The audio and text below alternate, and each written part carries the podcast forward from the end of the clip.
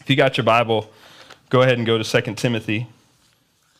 And we are ahead of where I've been preaching now in the growth group. Um, we've gotten ahead of where I am, but we're going to go back and I'm going to preach on 2 Timothy 3. So if you want to go ahead and turn there. Now, I want to know, while you're turning there, if you have a second, glance up here, and I want to know does anybody remember these movies that is in my generation or older? Raise your hand if you remember these movies. Brad does. oh, yeah, these were real popular when uh, I was a kid. Um, these are about the end of the world, okay? So I remember watching, I think it was Left Behind. I think that's the one I remember the best, but I, I remember watching the Omega Code too. And I, my mom told me, I don't remember this very well, but she told me one morning after I'd seen one of these movies, she found me sitting on the steps in our house, like in my underwear or something. I was little, like six or seven. And she's like, What are you doing? And I'm like, I'm waiting for Jesus to come back. I guess I figured I didn't need any clothes. So, you know. why, why have any encumbrances? You know, I'm just going to shoot straight up there. So, all right. Uh, and then I, I wonder if, has anybody ever had this happen? So, I woke up one morning and I shared a room with my brother, and I look under, I was in the top bunk, and I look down, he's not there. It's Sunday morning. And I get out of my bed, and my sisters are gone. My dad is gone. There's nobody upstairs, right? And I'm like, did the rapture happen? You know? And my mom is downstairs somewhere, but I'm like calling through the house, and uh, she's like, oh, yeah, you were sick. We didn't want to take you to church or something like that. So, uh, did it, yeah. I was like, how did I get left behind? I thought it was, thought it was good.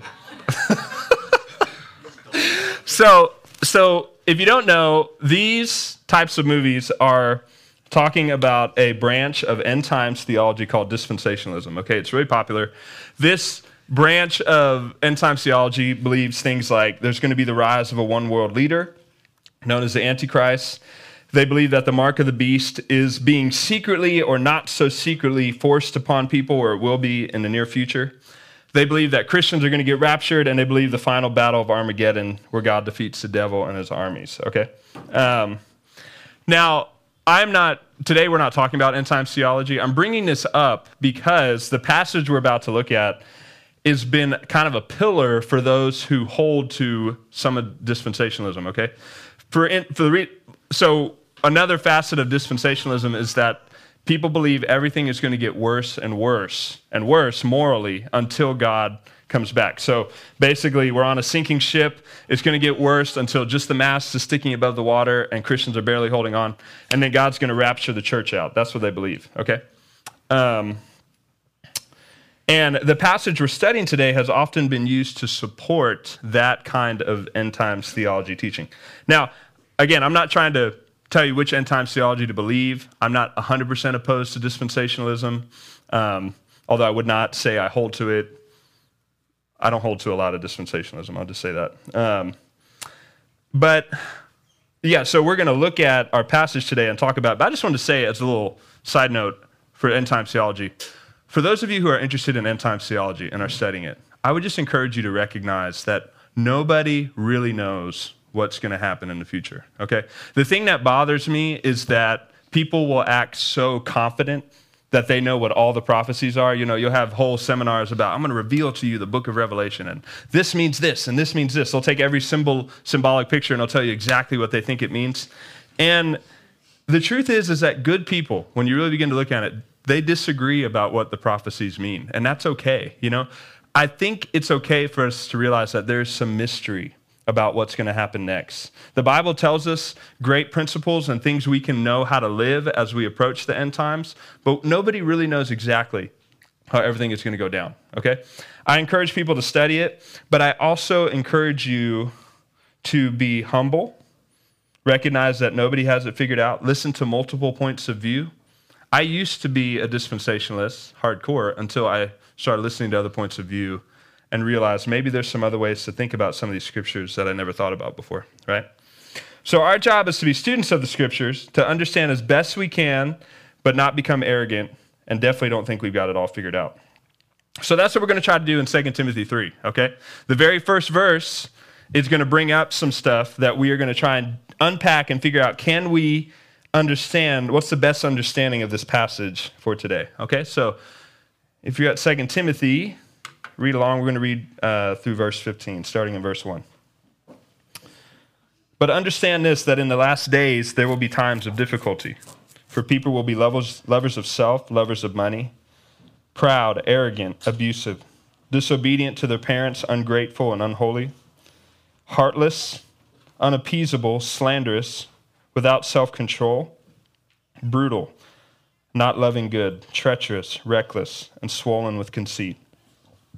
They'll be lovers of pleasure rather than lovers of God, having the appearance of godliness but denying its power. Avoid such people, for among them are those who creep into households and capture weak women, burdened with sins and led astray by various passions, always learning and never able to arrive at the knowledge of the truth. Just as Jannes and Jambres opposed Moses, so these men also oppose the truth, men corrupted in mind and disqualified regarding the faith. But they will not get very far. Their folly will be plain to all, as it was of those two men. You, however, have followed my teaching, my conduct, my aim in life, my faith, my patience, my love, and my steadfastness, my persecutions and sufferings which happened to me at Antioch, at Iconium, and at Lystra, which persecutions I endured, yet from them all the Lord rescued me. And indeed, all who desire to live a godly life in Christ Jesus will be persecuted, while evil people and impostors will go from bad to worse, deceiving and being deceived. But as for you, continue in what you have learned and have firmly believed, knowing from whom you learned it, and how from childhood you have been acquainted with the sacred writings, which are able to make you wise unto salvation through faith, which is in Christ Jesus. Okay, so right away we're presented with something here that raises the question what is Paul talking about when he says in the last days, right? Because it starts out right away. He says, in the last days, difficult times will come. And it seems like, you know, it would seem like, well, of course we know what he's talking about, right? But we have to be careful because this is a personal letter between Paul and Timothy. And so Paul is not necessarily explaining everything he's talking about because Timothy probably already knows what he means when Paul says in the last days, right? So, for example, let's say you're at an amusement park and you walk by and you hear two people talking and you hear them say, everything is about to end. You're just jumping into the middle of a conversation that they're having, they're having, right? Now you could maybe they're you could assume they're talking about the end of the world. They're saying everything is about to end, right? But they could be talking about how the amusement park is out of money and it's about to go bankrupt, right? You don't know the context of the conversation. And so what we have to do is try and get context to Paul and Timothy's conversation and do our best to figure out what does he mean when he talks about the last days, okay? So we're going to do a fun little side study here. If you want to, if you don't mind flipping around in your Bible, go to Matthew 24, and uh, we're going to look at some things here that are really interesting. I think this will be something you enjoy learning about.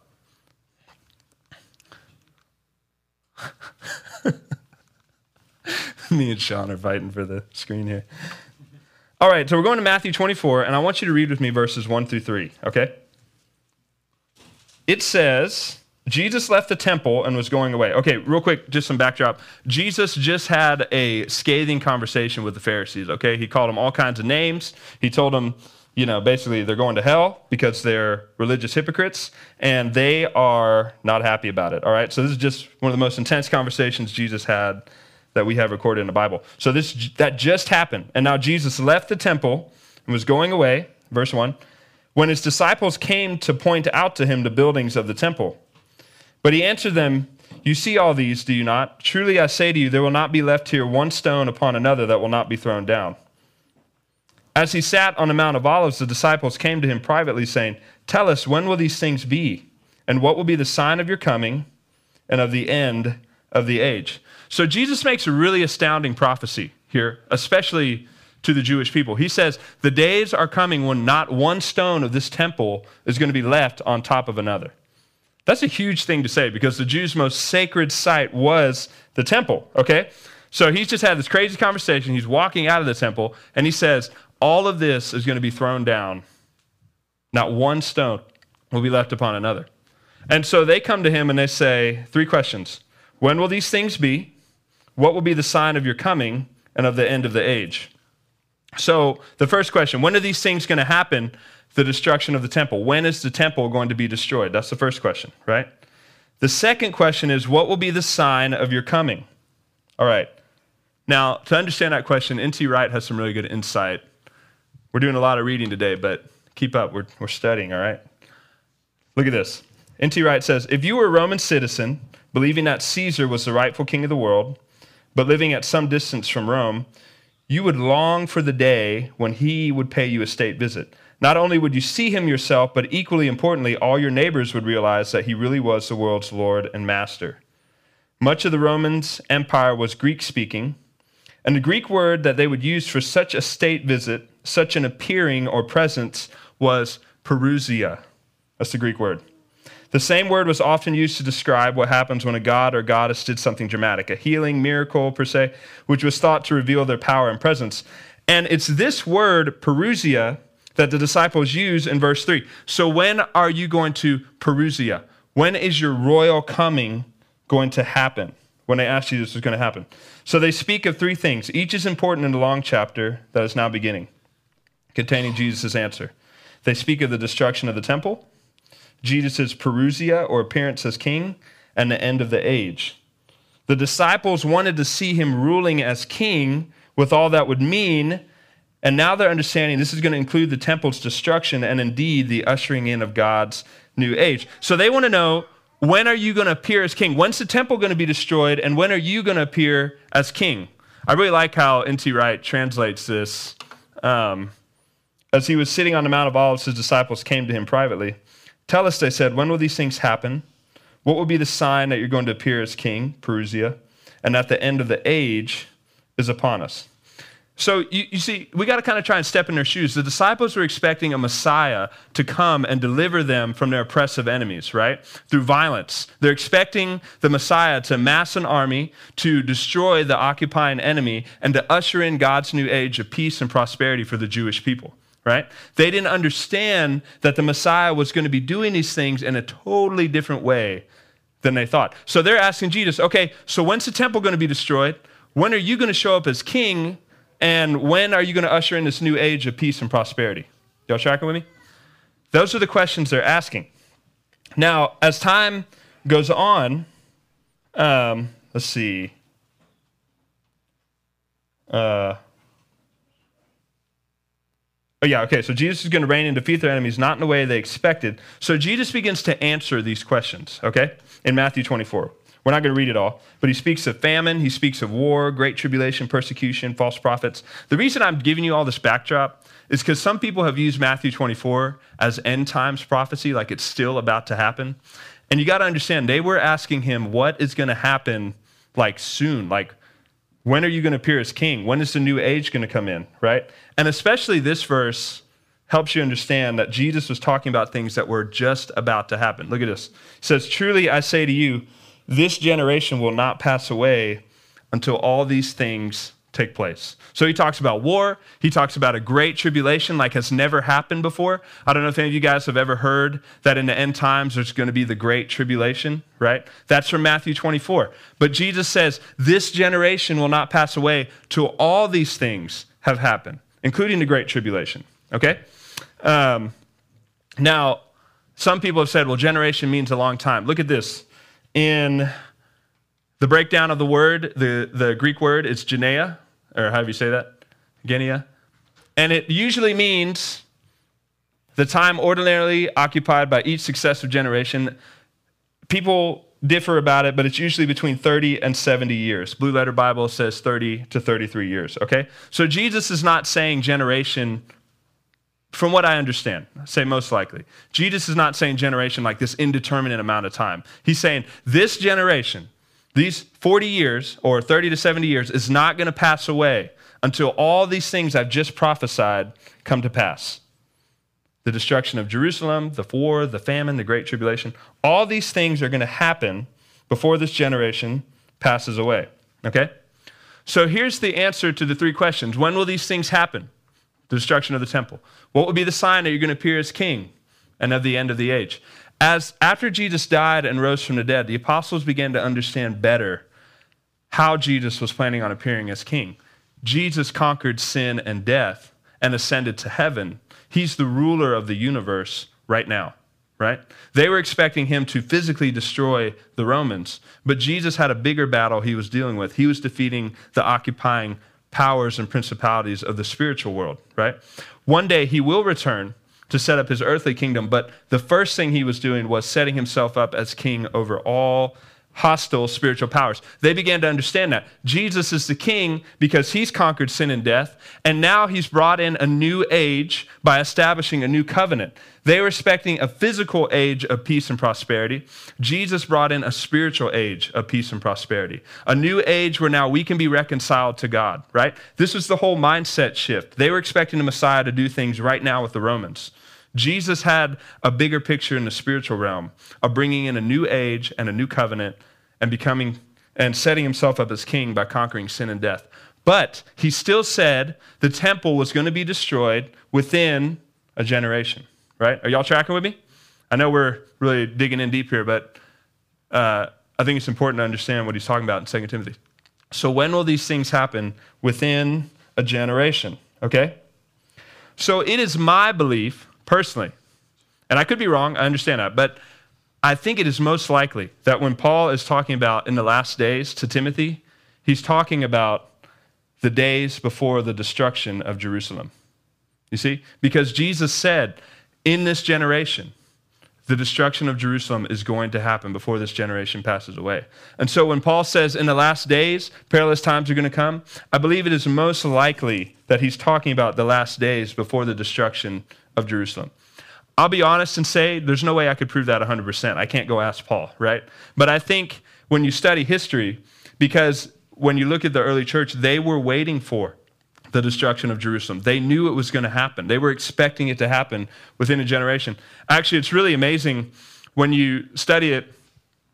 There is no record of a single Christian. You, you got to understand, Rome encircled Jerusalem, right? They couldn't go in or out. Jerusalem was under a, a, starvation campaign for a long time until finally they got desperate, tried to get out, they, and Rome totally decimated Jerusalem. It's, it's probably the worst, and I think, I think I could say it is the worst sack of a city that's ever been recorded in history. It's horrible. If you want to have a terrible reading time, go read about the destruction of Jerusalem. It was really, really bad. So, but not a single Christian is recorded to have died in the destruction of Jerusalem. Because Jesus said, when, uh, I forget exactly how he worded it, but he said, when you see the abomination of desolation standing in the holy place, let everyone who's in Judea flee to the mountains. And there was a general who came and got very close to Jerusalem, and they were like, okay, we need to get out of here. And all the Christians fled out of Jerusalem. This is historic fact. They fled out of Jerusalem. Then Jerusalem was surrounded and not a single Christian died. So they were expecting this to happen.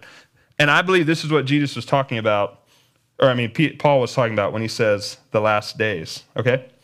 And I just want you guys to know that because people will come in here and say, oh, in the last days, this is talking about the end of the world.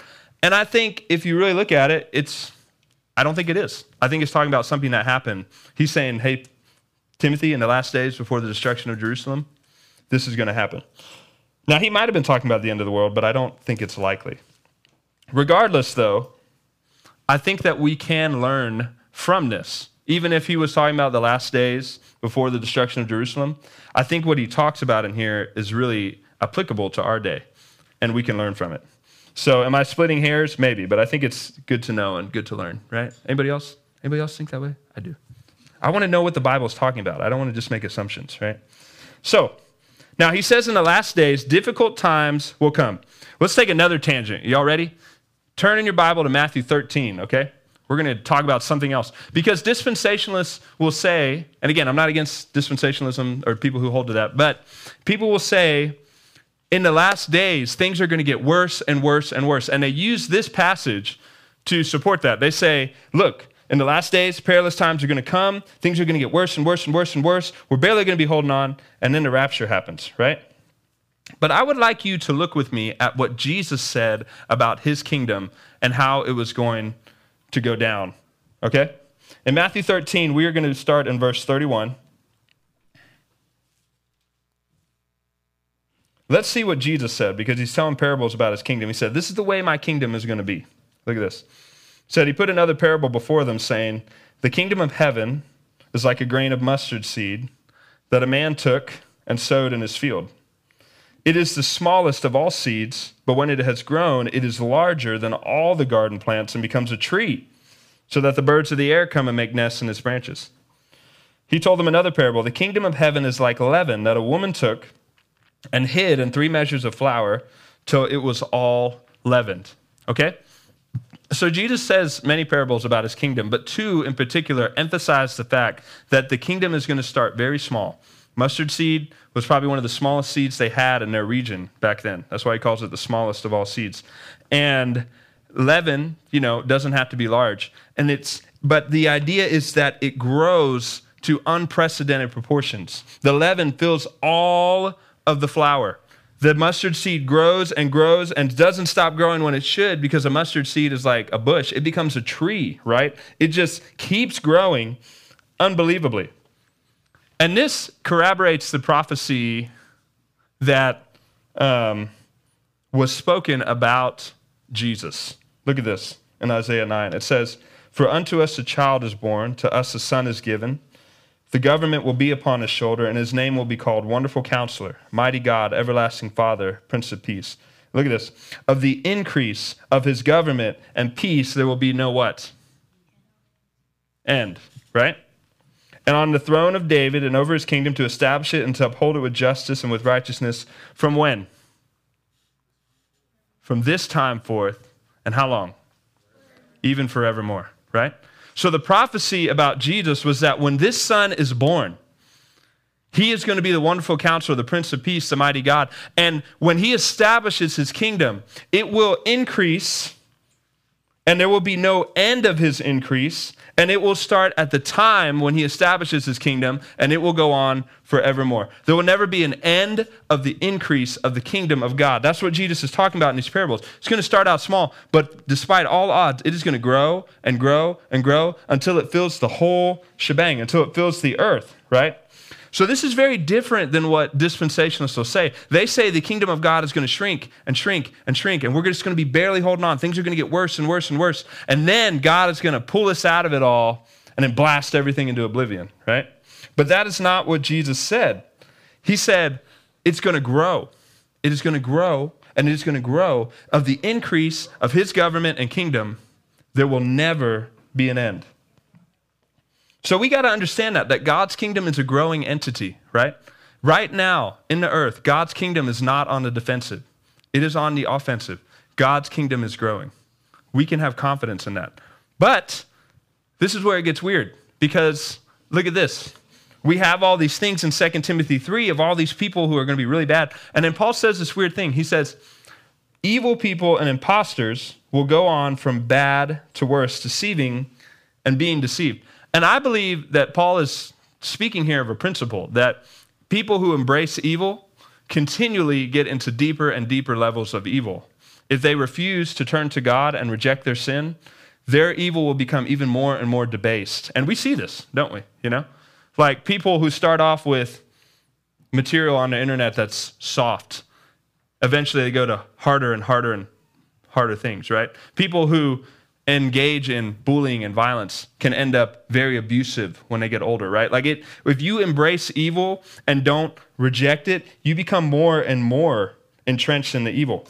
So there's this weird dichotomy. We're talking about the kingdom of God is growing, things are getting better, but then evil people who embrace evil are getting more and more entrenched in evil. Like how does that work, right? So if you're still in Matthew 13, I think Jesus explains how this is going to go down. So we're going to read another parable.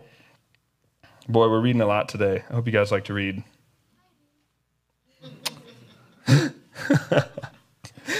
Matthew 13, starting in verse 24.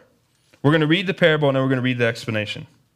So he put another parable before them, saying, The kingdom of heaven may be compared to a man who sowed good seed in his field. But while his men were sleeping, his enemy came and sowed weeds among the wheat and went away. So when the plants came up, and bore grain, and weeds also appeared. And the servants of the master of the house came and said to him, Master, did you not sow good seed in your field? How then does it have weeds? And he said to them, An enemy has done this. So the servant said to him, Then do you want us to go and gather them? But he said, No, lest in gathering the weeds you root up the wheat along with them. Let them both grow until the harvest. And at the harvest time I will tell the reapers, Gather the weeds first and bind them in bundles to be burned, but gather the wheat into my barn. Let's go to the explanation. Go down to verse 36. Then he left the crowds and he went back into his house. And his disciples came to him, saying, Explain to us the parable of the weeds in the field. And he answered, The one who sows the good seed is the Son of Man. The field is the world and the good seeds is the sons, and the good seed is the sons of the kingdom. The weeds are the sons of the evil one, and the enemy who sowed them is the devil. The harvest is the end of the age. The reapers are the angels. Just as the weeds are gathered and burned with fire, so will it be at the end of the age. The Son of Man will send his angels. They will gather out of his kingdom all causes of sin and all lawbreakers and throw them into the fiery furnace. In that place there will be weeping and gnashing of teeth. Then the righteous will shine like the sun in the kingdom of their Father. He who has ears to hear, let them hear. So, from what I can understand, best as I can tell, again, I always encourage you to do your own study because I'm trying to learn, but I've got a lot to learn. But it seems to me that there's an important duality that we need to hold in tension in the Bible, okay? The kingdom of God is growing and it will never stop growing. But there's also this dual dual reality that people who embrace evil are going to be getting more and more entrenched in their evil at the same time, right? So God's kingdom will spread, people will be receiving it, and we see that like in Iran and, in China, you know? We see uh, that God is on the move. And it's really interesting because if you look up studies, unbiased studies, there are multiple studies out there that say there's less slavery, less war, and less poverty now in the world than there ever has been before, which is hard to believe. Like you come from a dispensationalist mindset and you're like, no, everything's got to be getting worse right? But because of the gospel, because of Christians going and starting hospitals and schools and missionaries and all that stuff, there is less poverty and war and slavery in the world now than there ever has been. And that's a wonderful thing. That's the sign, I believe, of the kingdom of God spreading, right?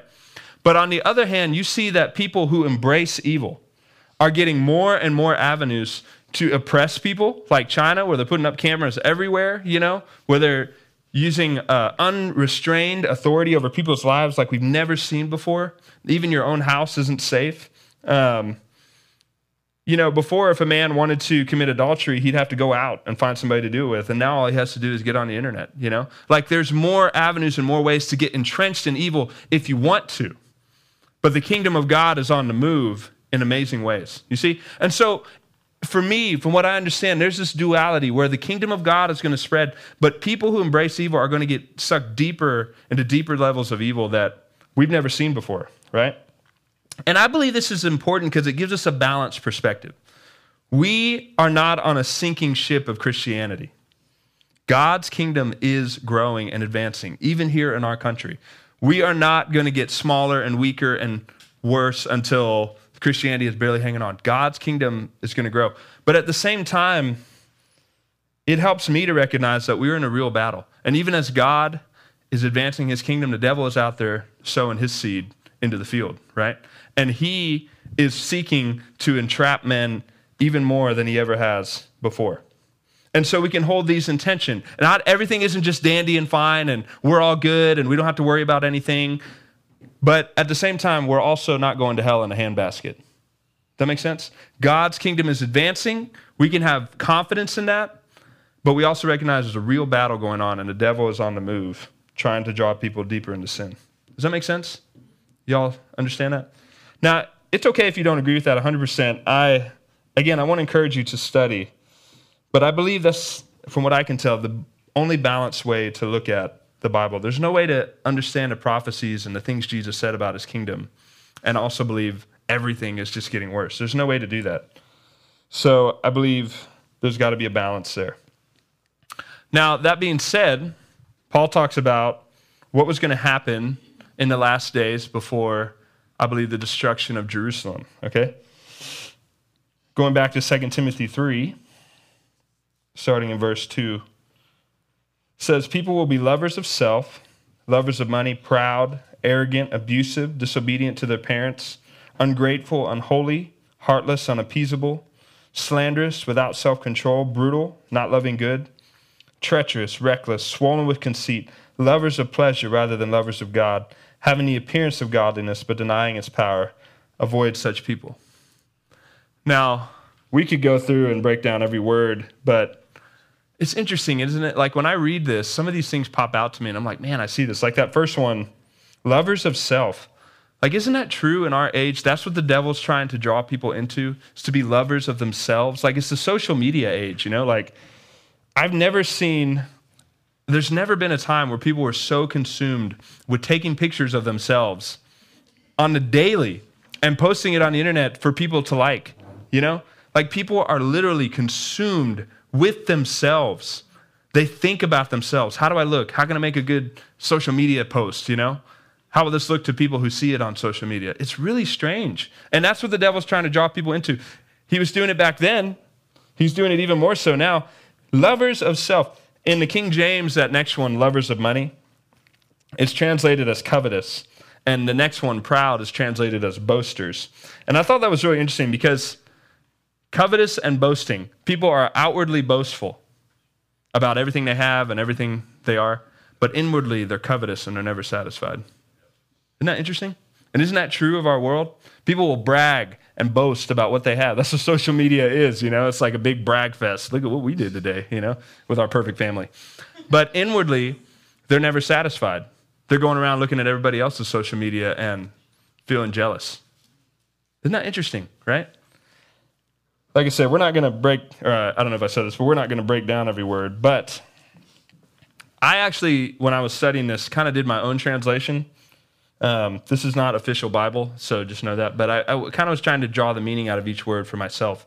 Um, my middle name is James, so this is the Luke James version. It's not the King James version. Okay, so this is what this is what I saw as I was reading it. Okay, and as I looked up the words, people will be consumed with themselves, boasting outwardly, while inwardly never being satisfied, always greedy for more. They are proudly arrogant like the Pharisees, speaking obscene evil about other people and about the God who made them. They disregard their parents, they refuse to give thanks, are not holy. They do not cherish others, even their own family. They refuse to enter into covenant, and they join league with the devil in accusing others. Without moral power, strength, or self control, they are savage, and they hate loving goodness and those who practice it. Like Judas, they are traitorous. These men are rash, they make smoke. They are lovers and servants of their master, namely their own belly and animalistic urges, rather than lovers and servants of God. These can have a semblance of godliness, legalistic in nature, but they absolutely refuse the transforming power of God's grace. Shun these people avoid them, turn away from them. I think the thing that strikes me the most about this section is that these people are in the church. That's the thing. Because they can have a semblance of godliness, legalistic in nature. That's really, I think, the sense of the word. It's a semblance of godliness. It's legalistic. They hold to rules and things you have to do, but they absolutely refuse the power of God's grace in their lives to change them. And some of us grew up this way, you know? Like we had people who were all legalistic and had all the rules, and yet their lives were totally messed up. They talked a good talk when they had to, and they tried to make other people obey these rules about what you had to dress and how you had to do and this or that. But the way their character was totally messed up, right? These are the kind of people he's talking about, and he says you need to recognize these people and stay away from them, avoid them. It is sobering to think that some who attend church and put on a good show are in this group, right? And, and I think we have to be careful when we read this part of the passage not to just think of others primarily, right? I think part of this passage question is who are you really, right? Because God knows who you are. We can put on a good front, you can fool me, and I can fool you. You have no idea what I've done this week. I could come up here and preach a sermon. You know, have, you have no idea how I've treated my wife or my kid, or how I was at work. My wife doesn't even know how I act at work, right? And I can fool people, but you can't fool God. And God knows those who have a semblance of godliness, legalistic in nature, but they refuse the grace of God to change their lives. He knows the people who come and put on a show, but inwardly they're like ravenous wolves. Now, notice how it says that people who live this way, their foolishness is going to be made plain to everybody, starting in verse 8. Just as Jannes and Jambres opposed Moses, so these men also oppose the truth. They are corrupted in mind, disqualified regarding the faith, but they will not get very far. Their foolishness will be plain to all, as it was of those two men. Now, historically, Jannes and Jambres were the two magicians that opposed Moses when he came into Egypt to lead Israel out. You know, remember it said the magicians copied what he did, right? So imagine how stupid it was for them to try and fight against Moses. Like how dumb it was for them to try and use their magic to fight against the God who's giving them the power to breathe while they do it, right? Like, it's like, oh, you made water into blood. Well, we can do that, you know? And he did something else, and they were able to do it too. But about the fourth or fifth uh, plague, where God turns up the heat a little bit, they're like, we can't do this, you know? And how stupid it was. They should have just been like, we're not going to fight with God, you know? It was obvious to everyone how foolish and how weak Jannes and Jambres were once for the last seven plagues, they couldn't do anything. They could not copy God at all, right? And that's how it's going to be at the final judgment. There will be people who play both sides of the fence, who try to fit in with the Jesus crowd and with the world, and they're going to look so stupid when they stand before God, right? They're like they fooled everybody else, but God is going to know everything. And their foolishness is going to be made plain to everybody. The truth will be revealed. And I think it's good for us regularly to remember that at any moment we're going to stand before God. And God is good and He's loving. I even think some of the things that have been taught about hell have been taught badly. But it's going to be a terrible day for some people. I can't get away from that verse in my mind where Paul says, Knowing the terror of the Lord, we persuade men to become saved. And I think about that. I'm like, man, we are going to stand before God and everything is going to be laid bare. The truth will be revealed. And I don't know that God's going to like post it up on a screen and show everybody sitting in the audience all the bad things we've done, but He knows, right? And we will know that He knows. And that, like Abraham said, the judge of all the earth is going to do right. And so, for anybody who thinks, I'm going to play both sides of the fence, I'm going to go home and be a, abusive to my family or I'm going to engage in sin that nobody else sees, but I'm going to try and act good at church, the smartest thing they could do is stop being so stupid and get right with God. Amen? Because God knows. The day will come when each of our hearts, our intentions, our motives, and actions will be laid bare. And as Abraham said, shall not the judge of all the earth do right? And so, here in this passage, after saying all this, Paul draws a line of distinction, okay? And as we get close to the end here, I want to leave you with four action words, and I'd encourage you to circle them in your Bible. Because he here says, Timothy, this is the way people are going to be in the last days. Many will live this way. They're going to reject God. They're going to live hypocritically, even in the church. But you, man or woman of God, here is how you should live. You're going to see this going on all around you, even in the church. But you need to live this way. And he tells Timothy, like, Paul was not a hypocrite. He's like, You remember. I love how he starts with this because he says, You remember. You remember how I lived. You remembered my life and my teaching and my faith and my love. You saw me and you know about my persecutions that I endured. And you know that through it all, I was not a hypocrite. I was not fake. My faith is real and I lived for God. You know that. That's the only thing that gives Paul authority to charge Timothy like this to live for God because Timothy saw him, right? If I am not living my faith out before my children, I have no right to expect them to live that way right? If I'm not living my faith behind closed doors, I have no right to stand up here and lead you guys. Amen? We, and so Paul says, You remember, you know who I was, and that, and I am calling you to live the same way because I'm about to leave.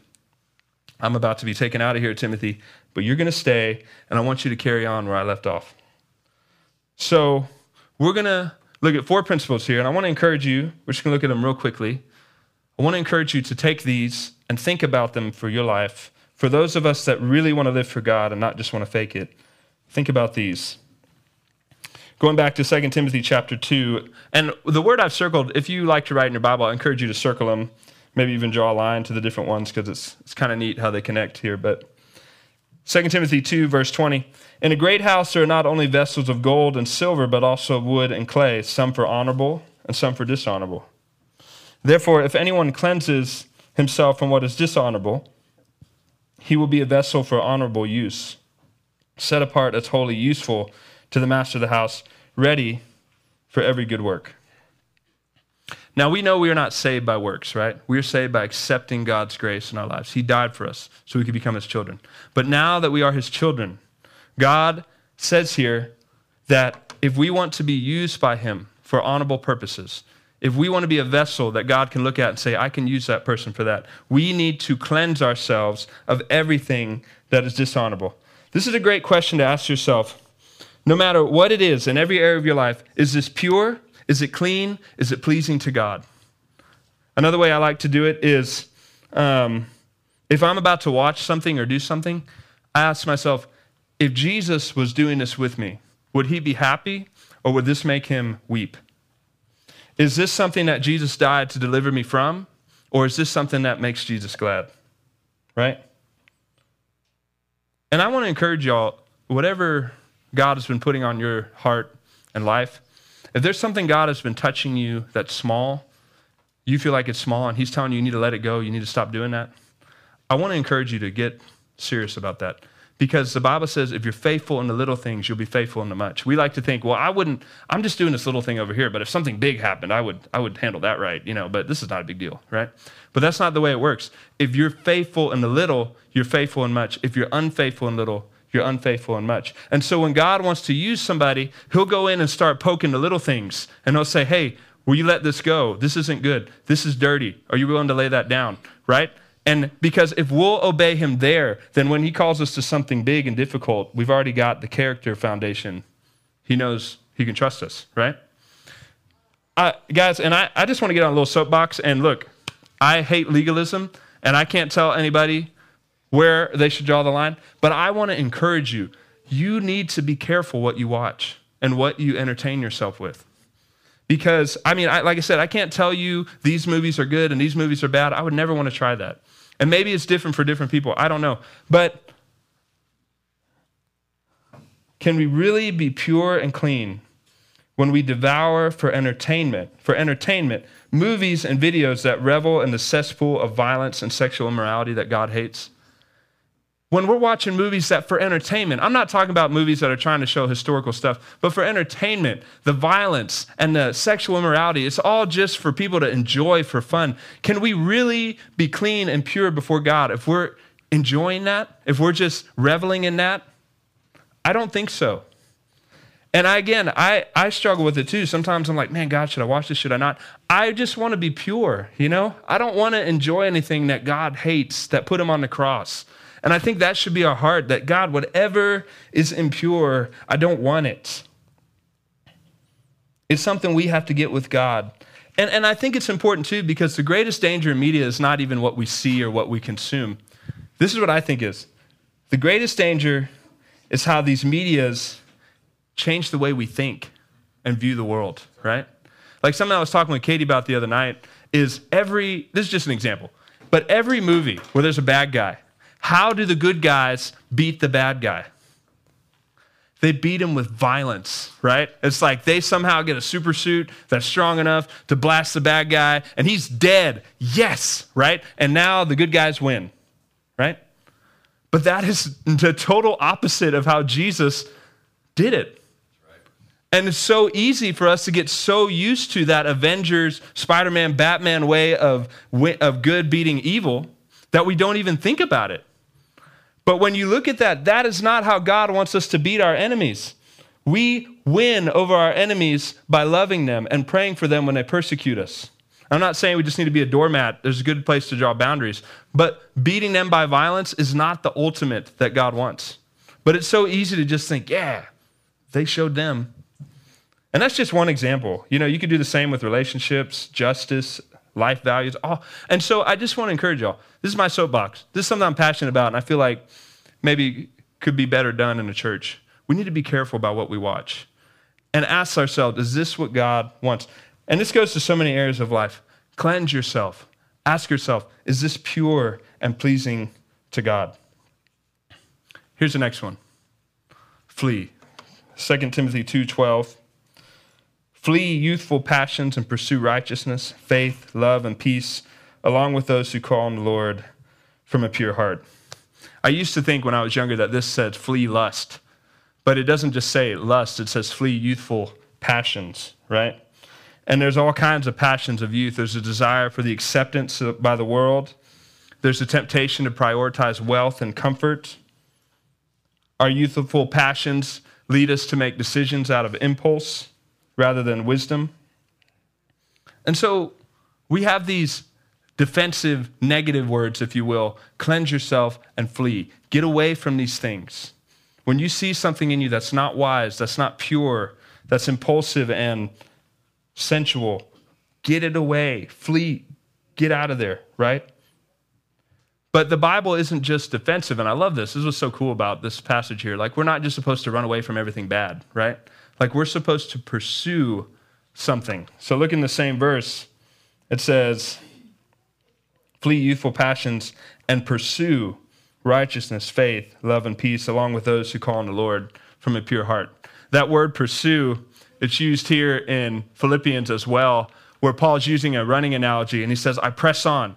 I press on. When you're in that last bit of the of the sprint, you know, and it's down to the wire and you got the other runners around you, you are pressing, you're leaving everything on the track to get the goal, right? One thing I do, forgetting what lies behind, I strain forward. I press on toward the goal for the prize. So we are called not just to like it's not enough for just us just to be like, hey, I'm gonna try and be a goody two shoes and stay away from stuff, you know? Like our life goal and pursuit is to become this righteous, full of faith, love, and peace. Like that should be our goal. Like that's the most important thing in our life is to pursue these things. God, how do I become more righteous? How do I walk with you with more faith? How do I love people more? How do I have more peace in my life? That's what we need to pursue. And pursue it hard. Make it your ambition to become the person God wants you to be. And then the last one is continue. In 2 Timothy 3, uh, I think it's 14 or 13. Starting in verse 12 of 2 Timothy 3, it says, Indeed, all who desire to live godly, a godly life in Christ Jesus will be persecuted, while evil people and impostors will go on from bad to worse, deceiving and being deceived. But as for you, continue in what you have learned and have firmly believed, knowing from whom you learned it how from your childhood you've been acquainted with the sacred writings, which are able to make you wise for salvation through faith in Christ Jesus. So here you have it, the four action words. The negative is to cleanse and flee from the things of this world that are evil.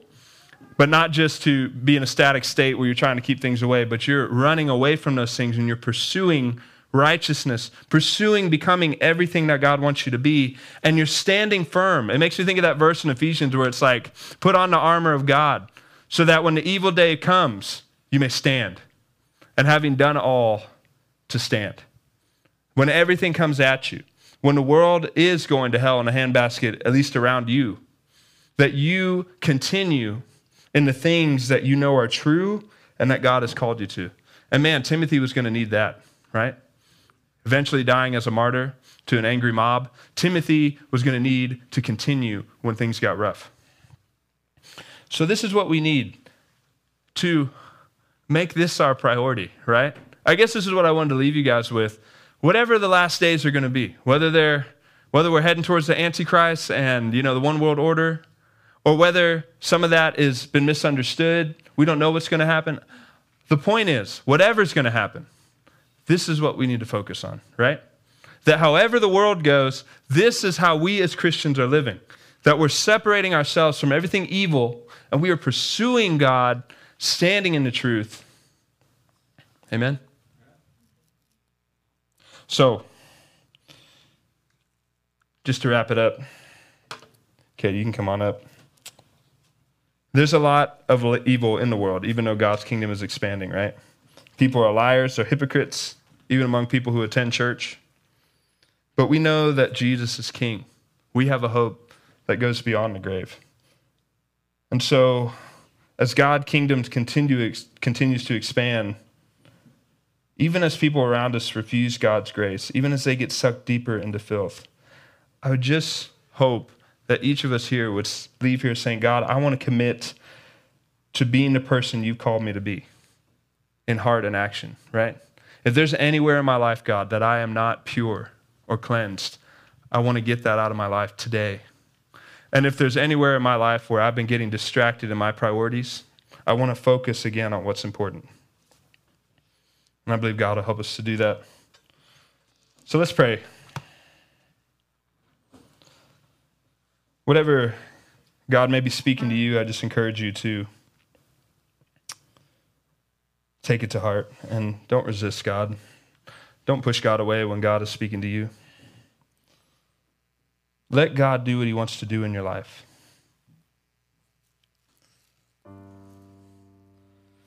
Lord, I thank you for being with us. And thank you, God, that you have a purpose for us. Thank you, Lord, that we have a hope, even as the world crumbles and evil people become worse and worse. Your kingdom grows.